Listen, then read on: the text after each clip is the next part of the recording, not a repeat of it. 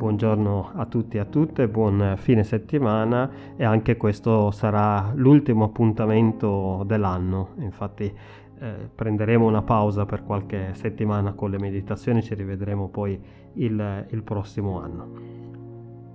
Il primo testo che questa mattina, il nostro libretto Un giorno una parola che ci ha accompagnato per tutto quest'anno, ci propone per oggi è tratto dal libro delle lamentazioni, al capitolo 34, il versetto, scusate, capitolo 3, versetto 24. Il Signore è la mia parte, io dico, perciò spererò in Lui. Il secondo testo invece è tratto dalla prima epistola di Pietro, capitolo 1, versetti 8 e 9 benché non l'abbiate visto, voi lo amate credendo in lui, benché ora non lo vediate, voi esultate di gioia ineffabile e gloriosa, ottenendo il fine della fede, la salvezza delle anime.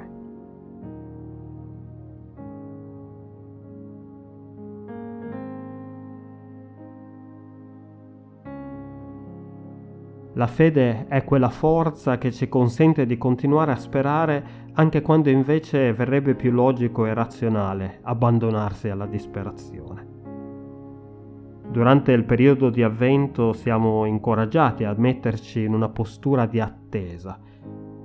In questo mondo ci sentiamo sempre più fuori posto, come stranieri che vivono in un luogo ostile, pesci fuor d'acqua Ancora di più forse proviamo questo sentimento nel periodo natalizio, quando il mondo secolare si abbandona completamente alla frenesia e al superconsumismo. A Natale si diventa tutti più buoni, dice il detto, ma la realtà invece è che a Natale si diventa tutti più stressati, più nervosi e più arrabbiati, lasciando davvero poco spazio alla bontà e alla generosità. Non tutto è da buttare però. Nonostante i pochi segni incoraggianti che si scorgono nel mondo moderno, qualche piccolo germoglio di amore e di grazia lo si trova ancora. C'è ancora chi comprende che c'è qualcosa di più alto al quale dovremmo aspirare, nonostante l'aridità spirituale che stiamo vivendo nel nostro tempo.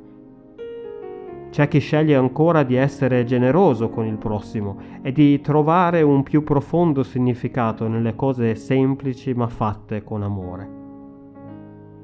C'è chi decide di seguire la via di Gesù, alcuni magari anche inconsapevolmente, ma Gesù si fa ancora trovare perché egli non smette mai di rinascere continuamente nei cuori di chi lo cerca, anche quando lo si cerca in maniera imperfetta.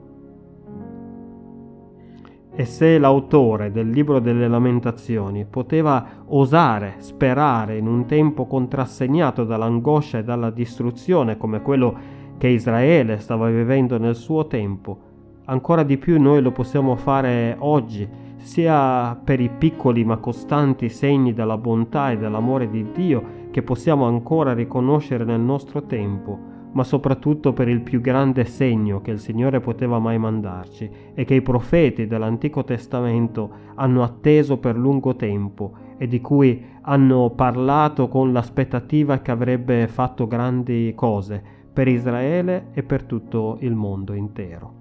Gesù Cristo, nostro Signore e Salvatore. Esultiamo anche noi allora con gioia ineffabile perché il Signore viene e sta portando a compimento il suo piano redentore per tutto il creato.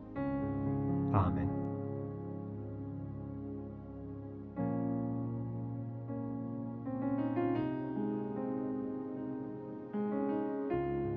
Chiudiamo quest'anno con la bella preghiera che troviamo sempre nel libretto Un giorno una parola, una preghiera di Jean Olivier. Che gioia per noi appartenerti e aver ricevuto la tua parola nei nostri cuori. Ci hai purificati e purificate affinché viviamo una nuova vita consacrata al tuo servizio e a quello del nostro prossimo. Amen. Che il Signore ci benedica a tutti e a tutte.